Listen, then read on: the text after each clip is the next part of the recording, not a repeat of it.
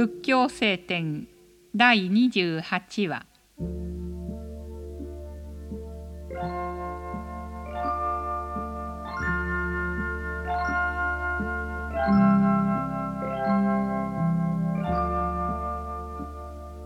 鉄の錆が鉄から出て鉄を蝕むように。悪は人から出て人を蝕む。経があっても読まなければ経の赤。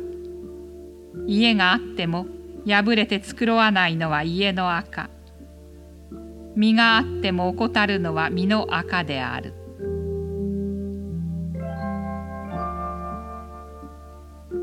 行いの正しくないのは人の赤。物惜しみは施しの赤。悪はこの世と後の世の赤である。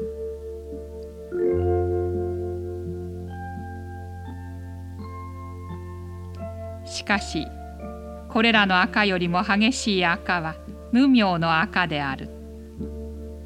この赤を落とさなければ人は清らかになることはできない。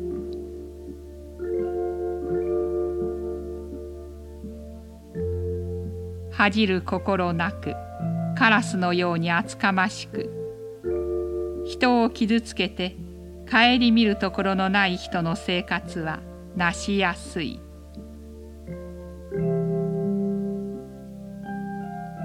謙遜の心があり敬いを知り執着を離れ清らかに行い知恵明らかな人の生活はなしがたい。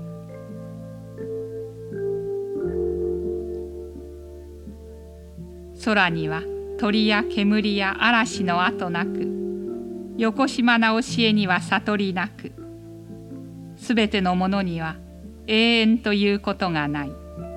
そして悟りの人には動揺がない。